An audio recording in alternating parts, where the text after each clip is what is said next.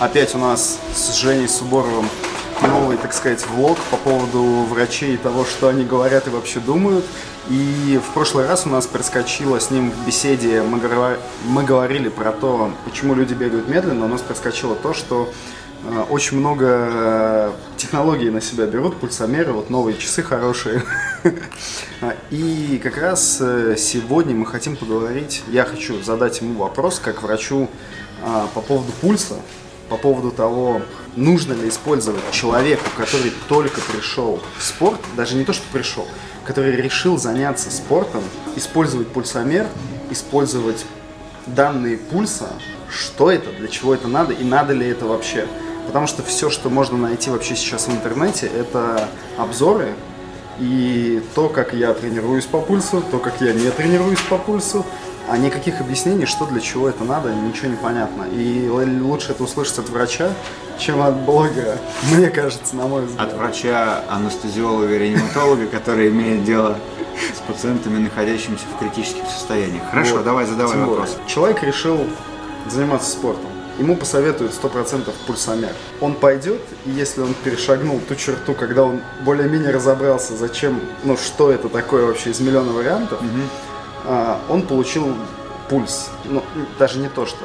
Вот надо ему следить за своим пульсом человеку, который только-только начал думать о том, чтобы заниматься спортом. Окей, okay, давай мы начнем с того, что ты уже, в общем, ну, немножко очертил такой вот, э, так сказать, ну, условно, два подхода к тренировкам, да. Первый подход – тренировкам то, что нужен пульс, нужно бегать с пульсомером. И, и с пульсомером не в плане того, что там он GPS там считает трекинг и прочее, это делают мобильные телефоны вполне хорошо, да, именно пульсомер в плане того, что пульс. Там, да, а, снятие да, да, да, да, да, снятие данных пульса, да. А, есть второй подход. А, вот эти вот ребята, которые немножко такие old school, да, они говорят, что пульс не нужен, бегай, бегай, бегай без пульса, как бы мы бегали без пульса в Кирзачах десятку за 30 минут, и все нормально, да? Неплохо себя чувствовали. Неплохо себя чувствовали, да. Правда, сейчас мы не бегаем уже давно, но это не важно. Ну, мое видение, безусловно, да, и те, и те правы, но если мы говорим про э, начинающего, угу. того, кто только-только хочет, да, в, так сказать, окунуться в мир спорта, э, то, безусловно, ему нужен пульс не для того, чтобы знать свой пульс. Потому что пульс свой узнать можно многими там, многими способами, да, там на шее, да, да, да, да, да, померить и прочее, сходить, снять ЭКГ, там ты узнаешь свой пульс. Пульс прежде всего здесь выступает в качестве такого ограничителя чтобы человек, который только начал тренироваться, получил некий объективный показатель того, что, э, ну, насколько интенсивно он тренируется. Потому что, да, об этом, ну, наверное, не скажет ни один тренер, не скажет там, ну, может кто-то и скажет, но это такое остается всегда за кадром, что основная масса всех тренировок это такие очень спокойные, тихие, размеренные, там, в легком темпе, кроссы, да, там, восстановительные, там, да, и прочее. То есть это спокойный бег. Слышишь, там птички поют, я не знаю, там машины едут, а, и вот чтобы этот спокойный бег был спокойным. был спокойным, да, тебе нужно некое ограничение. И вот в, в качестве этого ограничения выступает некое значение пульса, выше которого угу. ты не должен переступать. Вот в этом плане, безусловно, новичку, который не знает свой организм, который не знает, какой у него, да, как, на каком пульсе он бежит, с какой интенсивностью, безусловно, э, цифра пульса, она будет э, на 146% полезна и как бы, ну, она позволит ему вообще, ну, так сказать, долго просуществовать там в спорте, в выбранном, mm-hmm. бег, лыжи, там, неважно, да, что, и просто, ну, не, не загнать себя вот в эту яму перетренированности. Здесь возникнет сразу же, вот сразу же, как ты только сказал про то, что она позволит ему, mm-hmm. некая эта цифра, возникнет вопрос, где брать эти цифры? Вот вшиты здесь зоны mm-hmm. есть автоматически, да. то есть тебя пульсомер спрашивает, вы хотите пользоваться встроенными зонами или сделать свои зоны? И ты такой, о, свои зоны. Типа, надо ли человеку, ну то есть, понятное дело, человеку надо изучить сначала, что такое это, для чего, что обозначают зоны, почему в той или иной зоне нужно тренироваться. Но он этого не будет делать, потому что здесь есть вшитые mm-hmm. зоны. Насколько зоны э, вот эти максимально усредненные похожи на правду, в принципе. Ты знаешь, я думаю, что они не похожи на правду, потому что, ну, мы с тобой тоже тогда до съемки еще обсуждали, что, ну, самый, наверное, разумный подход к тренировкам – это подход индивидуальный, да, то есть всех под одну гребенку грести нет смысла абсолютно никакого. Абсолютно. И, ну, здесь, опять же, я рискую быть там закиданными гнилыми помидорами, но мне кажется, что И яйцами тухлыми. и яйцами тухлыми, да, и, э, может Что быть, чем-нибудь взяли еще. веганов да, и да, да, да, да, да, мясоедов. да, веганов и мясоедов, да, это очень, очень животрепещущая тема, когда-нибудь мы и про нее поговорим. Так вот, если мы берем некие усредненные зоны, они не точные, но мне кажется, что если человек не хочет в этом разбираться, нет у него на это желания, он хочет максимально, так скажем, без, э, без каких-то стрессов вот этих вот, а как что выбрать, пусть лучше бегает по усредненным зонам, это будут какие-то усредненные значения, там, грубо говоря, чтобы он бегал, там, не, при- не, не выбегал за пределы первой зоны, там, да, ну, предположим, там, первые полгода, Ну, ну, да. условно, там, да, это будет лучше, ежели чем он начнет ползать, что-то там сам настраивать, настроит это все неправильно и получит в результате, вроде бы он все настроил, а у него какая-то фигня получилась. То есть средняя по палате, Я думаю, что вшита, среднее по она палате, оно работает. Пусть, пусть будет такое, если дальше у него появится аппетит, так скажем, к тому, чтобы поглубже в этом разобраться, то он поймет, например, что отстраивать зоны по максимальному пульсу бесполезно, нужно знать свой лактатный порог. Для того, чтобы знать свой лактатный порог, нужно пойти потестироваться на дорожке или провести там полевой тест, да, и дальше в Ты зависимости понимаешь, что мой следующий вопрос как- бы опередил? нет, нет, нет, просто я, как бы, мы сейчас про это поговорим, да, я думаю, что, но просто, как бы, первый, вот самые первые шаги, пусть лучше это будет средняя температура по больнице, и он возьмет вот как бы такое очень усредненное значение вот этих вот зон, но пусть они будут вот хотя бы такие. По- крайней мере, нужно добиться того, чтобы он начал заниматься регулярно, чтобы он регулярно себя заставлял не перебарщивать, не переходить вот за эту некую, пусть среднюю границу, да, и потом, по мере того, как он будет втягиваться в спорт, он, во-первых, поймет, надо ему это или нет. Если ему это надо, безусловно, как многие из нас люди любознательные, они начнут разбираться, а что же там с этими зонами происходит, как же, как же все-таки лучше, а, да, мне там вот здесь хорошо, здесь мне плохо, там, да, тут тяжело, тут не тяжело, и уже у него какие-то более тонкие инструменты подстройки этого сво- своего пульса появятся, да, но на первых порах средняя температура по больнице, мне кажется, что это лучше, чем, чем вообще ничего, и лучше, чем а, мудрить, перемудрить и, и сделать все в итоге не так, как нужно. Еще есть такая фишка, ты когда что-нибудь в гугле, ну, то есть, когда ты задумался, ты первое вбиваешь в гугле. Когда заходишь и, значит, э, как рассчитать свой пульс? Там будет одна из самых распространенных методик, это 200 минус возраст. 220 минус возраст. 220 минус возраст. Насколько, ну, мне об этом часто говорят, как вот, вот есть 220 минус возраст, так и рост минус вес. Нет, нет, нет, рост минус 100 равен А, идеальный ро- вес. Да, рост минус 100 равен идеальный вес. А насколько это... Насколько это... Насколько это? Вот смотри, давай начнем с последней формулы. Рост, она не относится к пульсу. Мы а, в анестезиологии используем вот эту формулу рост минус 100 равен идеальный вес для того, чтобы понимать идеальный вес пациента для там, настройки ряда параметров во время анестезии, там, ну, условно, там, какой дыхательный объем ему подавать, А. потому что объем легких, он же не изменяется с массой тела. То есть толстый человек э, ростом 170 сантиметров э, и весом 130 килограмм, и рост 170 сантиметров и 70 килограмм, у них объем легких будет одинаковый. Он изменяется только с ростом объем легких, да, и поэтому для того, чтобы нам отстроить, А например, если он пловец? ну, это уже частное. Это уже как бы мы, мы берем все-таки тоже некие усредненные да, значения. А вот э, мы э, должны хотя бы примерно выбрать цифру какого-то такого усредненного идеального веса. Поэтому мы берем усредненную формулу. Понятно, что его идеальный вес может быть там при росте 170, не 70 килограмм, а 68, 500, например, или 71, 300. Но мы берем 70 Полтора и как бы, погода не делает. окей, мы с этим миримся. С пульсом ситуация немножко сложнее. С пульсом э, разброс очень большой. 220 минус возраст. Есть еще формула 220 минус 0,7 умножить на возраст.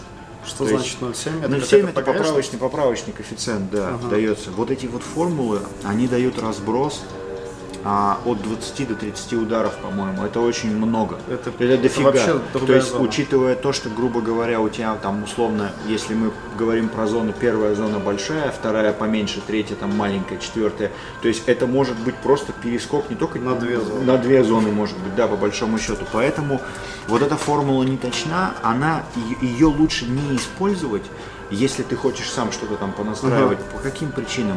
На- Основная причина это то, что максимальный пульс, он не тренируется. С каким ты родился, а, такой у тебя и будет. Ты можешь э, сравнить условно человека тренированного и нетренированного примерно с одинаковым возрастом, и у вас получится, то есть Одинаковый максимальный одинаковый пульс. максимальный пульс, но реально он может быть разный. То есть это, на это как бы он не тренируется, и ты его хоть в, в- в отличие, например, от пульса, вот от- тот самый, который пано, да, порог аэробного обмена, вот он тренируется. И у тебя получается, что ты год тренируешься, у тебя максимальный пульс такой же. И зоны, отстроенные по этому максимальному пульсу, у тебя будут одинаковые. Через 5 лет у тебя максимальный пульс будет какой-то там, тоже ты посчитал, внезапно он у тебя почему-то изменился, хотя он у тебя реально останется такой же. Да, и с течением времени ну, он, он пульс- начинает снижаться немножко, но по максимальному пульсу зоны будут очень неточные, потому что очень, очень большой разброс. И Ага. даже при тестировании на, на дорожке, например, да, на беговой, а, человек до максимального пульса своего редко добегает. Ну, а там же не надо. там не до надо, там, вот там как раз лактатный порог определяет, и на это достаточно. Вот лактатный порог, он очень хорошо тренируется.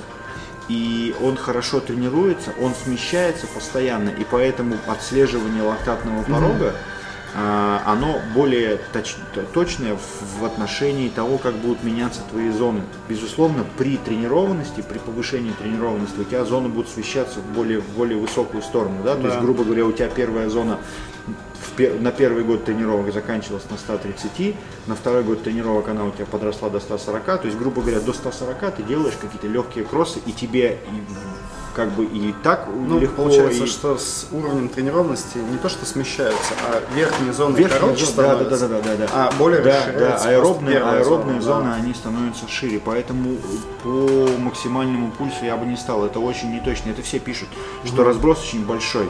И ладно, я понимаю, если бы там был разброс, грубо говоря, там в 5-10 ударов, ну там 20, иногда 30 ударов пишут, это очень много все равно. То есть получается, чтобы настроить самостоятельно часы по пульсовым зонам личным, нужно проходить э, тест на Ну, самое, самое точное, да, самое точное, наверное, тест на газоанализаторе. И Есть потом вносить эти данные. Да, есть, тупо. есть полевые тесты, например, тест на пано, да, Джо Фрил такой был чувак, который, он сейчас есть, который написал Библию триатлета, он предлагает проводить полевой тест, э, 30 минут бега, как, вот, как на гонке. Ага. То есть ты бежишь э, 30 минут, с, э, как, вот, как будто ты бежишь гонку, 10 километров это обычно, да, и пульс средний за последние 20 минут, это вот 30 минут, 30 минут 30 минут за 10 километров это только у хороших спортсменов. А, И вот из, из этого 30-минутного отрезка последние 20 минут ты берешь и там смотришь средний пульс. И это будет твой пульс пано. И ты на основании этого, это такой полевой тест. Если как бы ты его никогда не делал, но ты бежал когда-то, например, десятку на все деньги, вот прям на все деньги, и ты знаешь, что ты бежал на все деньги, можно взять средний пульс твой на десятке Ага. и его использовать в качестве такого некого приближенного значения пульса лактатного, лактатного порога. порога. Да, Просто да. на самом деле таких тестов есть, э, ну, есть как бы определенное количество таких тестов. Тест Есть Конкони еще Конкони. знаменитый. Конкони тест, дело все в том, что он очень геморройный, там надо будет самому потом строить кривую, да, там искать эту Ну, точку и перегиба. Эта да. точка перегиба очень у многих не находится. И, А. ну, он какой-то, не, он, мне кажется, он, ну, ну, сложный.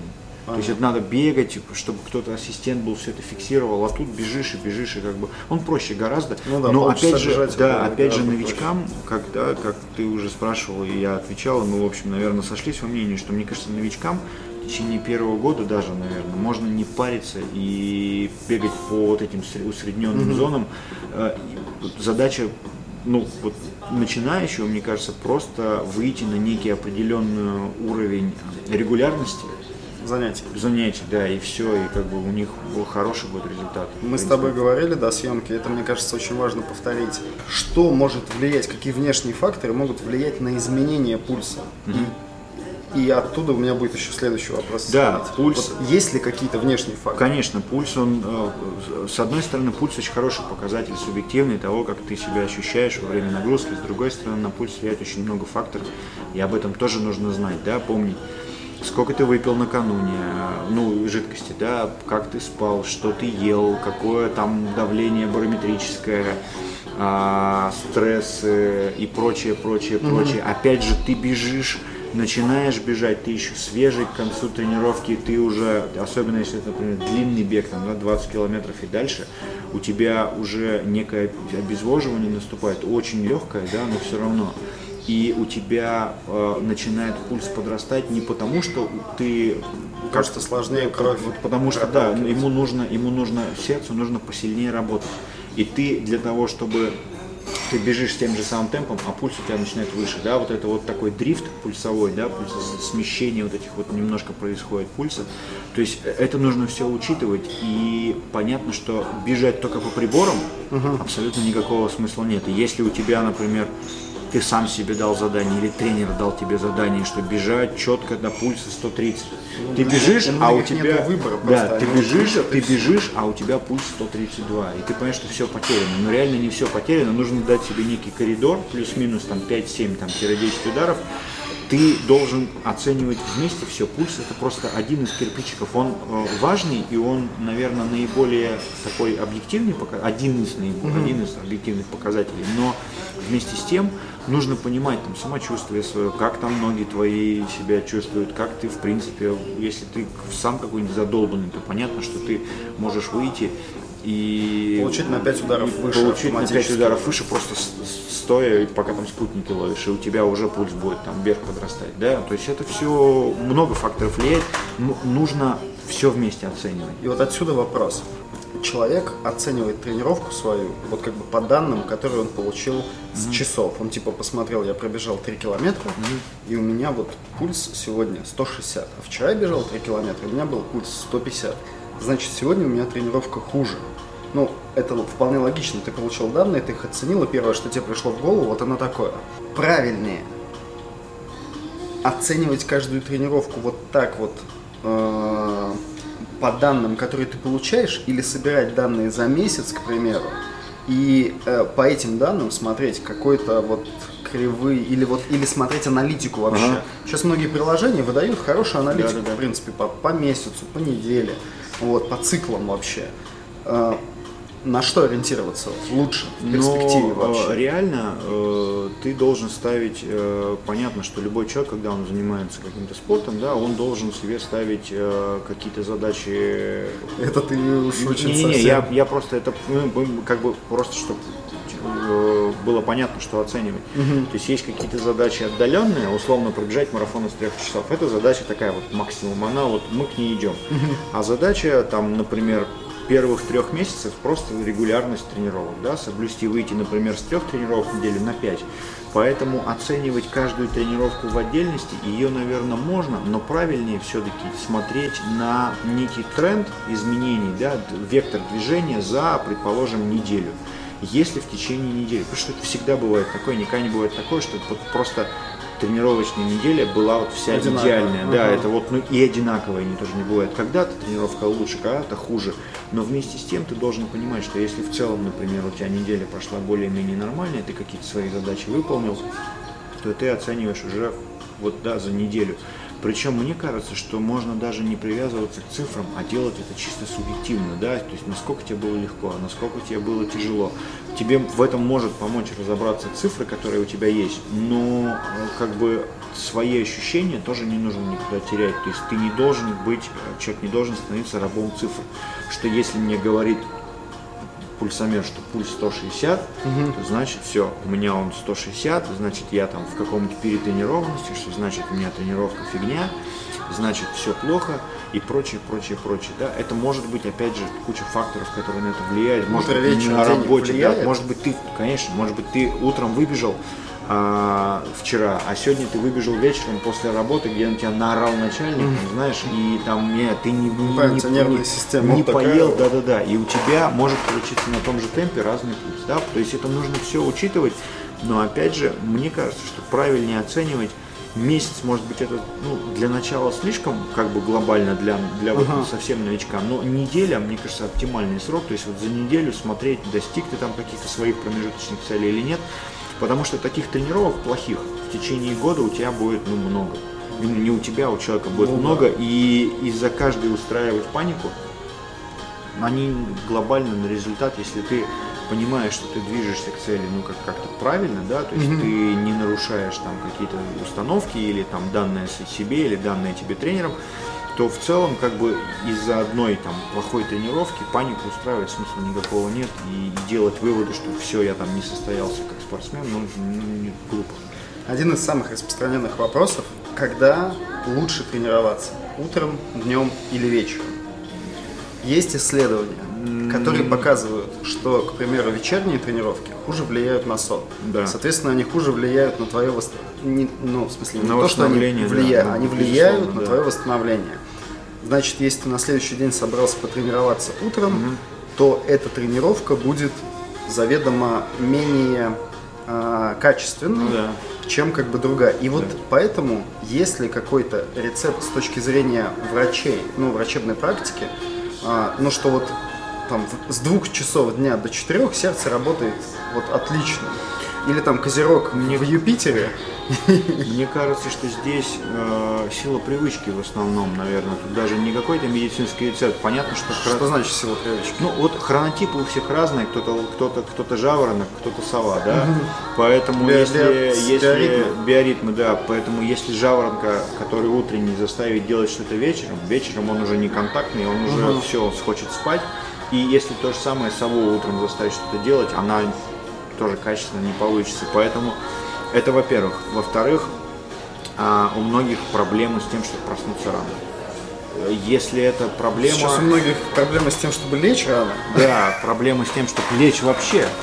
Вот, а, поэтому мне кажется, что нужно для себя понимать, когда на это есть время, и когда это время можно выделить. Мне удобнее, например, бегать рано утром до, до работы, но я живу просто близко к работе. Мне 15 минут до работы ходьбы пешком. То есть если ползком, то ползу там близко. Если кому-то ехать 2 часа до работы, например, то надо условно встать в 4 утра, ну, предположим, там час-полтора побегать, там, не знаю, помыться, там, если ребенка там куда-нибудь надо завозить. То есть вот эти все факторы, они влияют. И э, я тебе могу сказать, например, что вот поскольку я привык за вот уже 6 лет тренироваться рано утром, я ненавижу... Обозначь я- рано для всех разное. в В 5 утра в полшестого, да, полшестого я. Ну, полшестого, шесть. А, сейчас, в 5 сейчас ты встаешь? в 5 я встаю, да. В- Сейчас, сейчас темно, вставать Сколько ты ложишься? в 10 стараюсь лечь. Ну, то есть у тебя, в принципе, 8 7, часов. ну, 7-8 получается, да. Вот. Но я ненавижу вечерние тренировки. Если у меня так получается, что я, например, после дежурства остаюсь работать еще там днем и освобождаюсь в 16, я пришел домой, я там в 17 выбежал, я ненавижу эти тренировки, потому что мне неудобно, мне мешают люди, ну не потому что там они, ну они же не знают, что они, вот мне просто неудобно, я не привык тренироваться вечером уже, я просто отвык. И для меня, например, условно, там тот же самый старт в э, 7 утра, если где-то они такие есть в 7 утра, проще пробежать, потому что нет проблем встать, чем, например, э, я бегал в Стокгольме, там начинается марафон в 12 дней. Для меня это было больше проблем, потому что я не понял, что вообще делать до 12. Я, ну, как бы вот нет такой, у меня, у меня вот просто сила привычки настолько сформирована, у меня нет проблем с тем, чтобы рано встать, что я привык по утрам. А, я знаю людей, которые тренируются вечером чуть ли не ночью. Ну вот есть Очень время, окей, тренируются, делают, ради да. бога. Главное, чтобы это не мешало расписанию, главное, чтобы это не мешало вам получать свои там 7-8 часов сна, главное, чтобы это там, ну, как-то не расходилось с интересами там, не знаю, семьи, родственников и прочее. То Здесь очень много факторов, и опять же, себя не нужно переламывать, что вот надо вот побегать утром, если ты утром не побегал из серии, то никогда не побегал, да, то есть, ну, как бы это не, рецепт абсолютно не для всех. И в понедельник. И в понедельник, да, начать, все, все начать в понедельник, да. Поэтому здесь скорее сила привычки и то, насколько тебе, когда тебе будет удобно. Главное э, понимать, что А, не нужно искать отговорки, что вот я с утра не могу встать, днем я работаю, а, там вечером я прихожу с работы уставший, поэтому я сегодня не побегу, поэтому я побегу завтра, да. А, есть, например, я не помню, как зовут этого дядьку, он а, а, раньше был 800 метровщиком, сейчас он уже взрослый, он англичанин. Вот у него он бежит прилично, он бежит марафон 2 там сколько-то 30, что-то такое, он так выглядит, как бодибилдер такой, ну, такой, ну, ему 50 там, с копейками лет, э, англичанин, э, э, он пожарный, так вот он бегает днем во время ланча, все идут на ланч, а он встает на беговую дорожку и делает тренировку. на беговую дорожку. Ну вот он, да, вот он, или, или если погода позволяет, где-то там вокруг э, этого самого бегает, да, то есть люди находят разные способы, вопрос в том, чтобы найти просто тот промежуток времени, когда можно. Это, а... это история, как, от которой я был в шоке, я видел ее сам, ну, то есть я как придал ей большое значение сам, когда увидел в Бергене, когда посередине рабочей недели вдруг появились люди, и начали бегать. Вот во всем городе появились люди, они начали бегать днем. И я такой, что, сколько времени? Час дня, с хрена ли все бегают? И это абсолютно нормальная история для людей, когда у них днем есть два часа на работе официально, на обед, и они не идут жрать, не идут там спать, срать или еще что-то делать, они одеваются и идут бегать. Да, и я такой типа, да. И я спрашиваю у знакомых, вот у тебя есть на работе, ну, время, что ты будешь делать? Ну, поеду домой хавать, типа. И даже мысли нет у нашего да, человека да. пойти натренироваться. То есть это какие-то, мы, мы можем говорить про каких-то уникумов там, ну, а опять же, это, я говорю, что это сила привычки. Сила привычки, сила того, насколько человеку это все надо. У меня есть приятель, который, например, он вопрос решил э, прекрасно с двухразовыми тренировками. Он бежит на работу и с работы. О, это отлично. И у него в неделю получается какой-то сумасшедший километраж. 800? Э, в неделю нет. Ну, то есть, грубо говоря, он может за неделю спокойно закрыть 140 километров, не убиться, потому что это у него разбито на две тренировки в день. Типа там по 15 Типа там, да, спокойным абсолютно бегом а, добежать там до метро, потом выйти на две остановки пораньше, пробежать там не 9, там, а 15 километров условно, да, то есть это... тоже как бы как вариант, вот это вот то, что называется э, комьютинг, да, то есть когда люди едут на работу или там на великах, или, а, на, ага, там, ага. или бегом бегут, там переодеваются, если есть душ, там, да, можно принять душ. Ради красота. бога, мне кажется, что это, ну, тоже такой способ, если вообще нет времени, вот, да, можно, ну, в городе бегом днем или утром перемещаться вполне можно. У нас на велосипеде плохо перемещаться. Было бы где перемещаться хорошо на велосипеде, можно, я думаю, что многие бы на велосипеде ездили на работу просто. Да, ну, особенно так, молодые, то есть да. можно, можно найти отговорки, чтобы не делать, а можно найти э, способы решения проблемы нехватки времени, которые реально, ну, очень часто надуманы эта проблема, когда там, у меня нет времени, все, я там так занят, так занят, что я ничего не могу делать. Смотри, еще вопрос достаточно важный. Человек после того, как он наш наш человек, который получил пульсомер, купил, пошел бегать, и он видит 160, 150, 160 пульс. А, и начинает паниковать. И он ничего не может сделать. Ну, то есть он либо идет пешком, э, пытается бежать, сразу же у него зашкаливает. На что в таких ситуациях делать? Ходить пешком пока не... Ну, ты же, ты же занялся Ну, спортом. понятно, но надо же понимать, что задача, э, ну, которая как стоит... В этом, как в этом случае работает сердечный механизм? Наверное, так надо спросить. Ну, как он работает? Абсолютно неподготовленное сердце, оно начинает оно за минуту, за одно сокращение выбрасывает ограниченное количество крови, 60-70 миллилитров. Соответственно, если тебе этой крови нужно много в течение минуты, оно увеличивает э, прежде всего частоту сердечных сокращений. Угу. Это уже потом, когда у тебя сердце будет более тренированное, оно будет потолще, побольше, и у тебя вот это вот объем э, крови выбрасываемый за одно сокращение у тебя он подрастет, он увеличивается. Да, то он, он может возрастать там, до там, 100, 110, 120 миллилитров, то есть он ну, возрастает все равно. И у тебя на этом фоне пульс немножко поменьше становится. Mm-hmm. То есть у тебя происходит некая адаптация да, к тому, что то есть к этой нагрузке. Но когда сердце у тебя еще не тренированное, когда оно еще слабенькое, когда человек ну, только начинает тренироваться, то у него как бы сердце приспосабливается к этим высоким нагрузкам э, за счет повышения пульса. Сколько по времени вот это все? Мы же это все индивидуально, неделю, неделю я думаю, побегать. что не-не-не-не-не-не. Все равно, э, тут много факторов. Э, если у человека есть там избыточный вес или нет, чем он занимался до этого, там какие-нибудь хронические заболевания, Человек мог там заниматься, например, всю жизнь волейболом, но потом решил побегать. Понятно, что у него будет там какая-то уже база аэробная наработанная, там, да, или он вообще из Нет, дивана мы полностью. спортсменов Ну, не берем, мы берем, да, человека с дивана. Вот, то, ну, мне кажется, что, ну, я не знаю, ну, не меньше, чем месяца 3-4 должно пройти регулярных тренировок, чтобы у него начал потихонечку опускаться пульс, и чтобы он, а, как бы, вот эти вот промежутки с бегом у него становились все длиннее, длиннее, длиннее, потому То что тебе надо понять того, что ты 4 месяца должен потратить тупо ну, я то, думаю, что это не, не, не 4 месяца, как бы тоже, знаешь, цифры давать, цифры давать, это Нет, немножко ну, э, около пло- четырёх. ну, не мне кажется, не меньше, да. короче, Вот полгода. Я думаю, что реально, да, реально, да, реально, то есть реально, чтобы у тебя вот плавно войти и адаптировать сердечно-сосудистую систему, полгода это как бы на минимальный срок. То есть, Как чтобы... же марафон через месяц?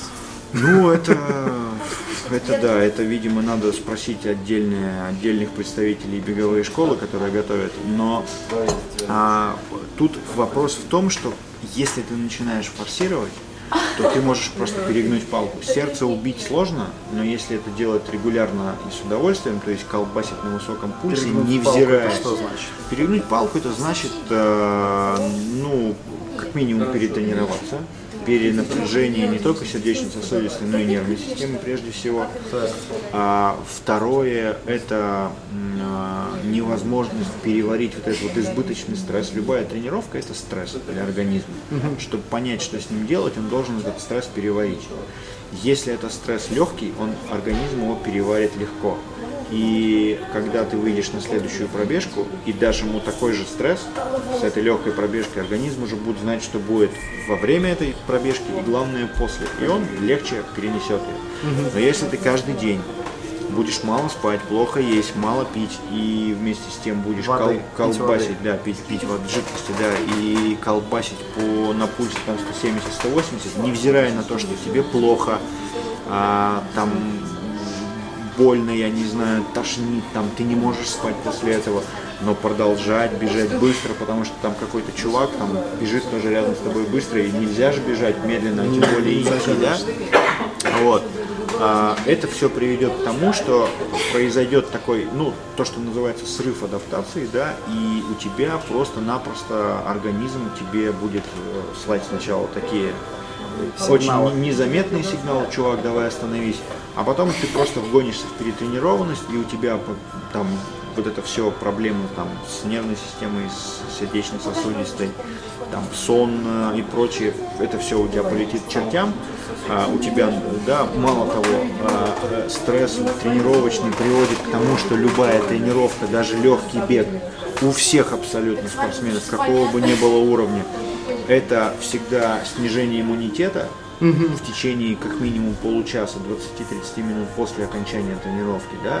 То есть Любая- возможность подхватить Любая, все, что угодно. все что угодно, да. И э, как бы понятно, что сами по себе тренировки делают нас, ну, нашу иммунную систему выносливее.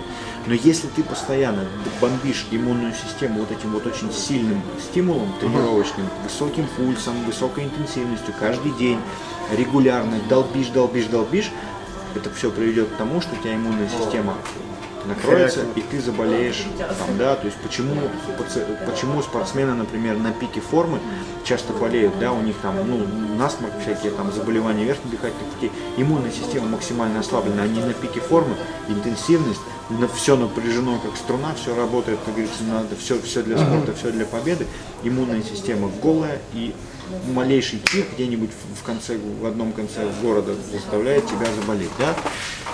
Поэтому здесь надо понимать, что э, идти после того, как ты побежал, это не западло. И, и если посмотреть ну, программы для новичков у каких-то нормальных тренеров, бег, то там ходьба, бег, ходьба, бег. ходьба. Причем увеличение идет бегового сегмента постепенно, грубо говоря, там 100 метров пошел, 100 метров побежал, ну, там через 3 дня 100 метров пошел, 200 метров побежал. То есть тут поговорка «тише едешь, дальше будешь», она как раз вот как бы здесь человек должен понять, что ему никому ничего не надо доказывать. Он должен все доказывать только сам себе. Да? В Инстаграме. И в Инстаграме. Вот эта проблема с Инстаграмом и со Стравой, когда ты начинаешь соревноваться. За мной же следят. Да-да-да, кто же там царь горы, и вот это вот соревнование бесконечное, оно как раз приводит к тому, что ты э, в конце концов становишься не быстрее, выше, сильнее, а чахлый, больной и, в общем, и Так проблем, себе да и так себе, спортсмен. так себе спортсмен, да, и пульсомер ты, в общем, потом на Авито продаешь за тысячу рублей, потому что он тебе уже не нужен. Поэтому вопрос к концу, так сказать. Можно ли начинать бегать и за- заниматься спортом вообще без пульсомера и не следя за своим пульсом? Можно, можно, но ты должен понимать, что есть даже такой термин, называется разговорный темп. Разговорный темп считается, что если ты бежишь и можешь э, ну, средней длины предложениями, не задыхаясь без одышки разговаривать, то ты бежишь в аэробной зоне своей. Да? И вот если ты с таким разговорным темпом бегаешь регулярно, то вроде бы как, ну так считается, что ты как бы себя не, не загоняешь вот в это вот ненужной тебе интенсивности, да, но если есть возможность, если человек понимает, что он хочет заниматься спортом длительное время, есть смысл потратиться на пульсомер, даже на самый простой, потому что это более объективная оценка, это более объективная, и он, э, ну, он, он, он, если, если говорить совсем какими-то странными терминами, он себя отобьет очень быстро. То есть это одно из самых хороших положений денег для человека, который хочет заниматься каким-то спортом на выносливость. Лучше, чем кроссовки?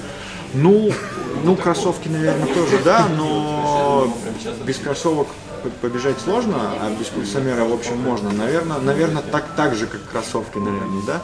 Но, опять же, здесь нужно понимать, если это человек, который бегает в парке три раза в неделю, просто вот fun, Ну да, да, да, да. пульсомер не нужен. Если это человек, который хочет выступать где-то на соревнованиях, где-то, да, если он, ну, он думает, что он хочет там, бегать долго, то, конечно, есть смысл тогда задуматься о покупке пульсомера. Это не обязательное условие однозначно. Но, ну, наверное, наверное, стоит задуматься, да. То есть больше да, чем нет. Больше да, чем нет, больше да, чем нет. Да, безусловно, есть люди, которые бегают э, без пульсомера и делают это прекрасно, но это люди, нужно тогда быть готовым к тому, что нужно очень хорошо самому себя контролировать, ограничивая как раз интенсивность, не превращать каждую тренировку в соревнование с самим собой, с кем-то еще там и прочее. Нужно понимать, что основная масса да, вот этих вот тренировок, это будут очень медленные, спокойные тренировки, и если очень хорошо Для этого человеку- нужно изучить вопрос. Понятно, да. А изучить но вопрос тут, тут вопрос даже как бы не в том, что нужно, там, нужно, не нужно пульсомер. Безусловно, он скорее да, чем нет.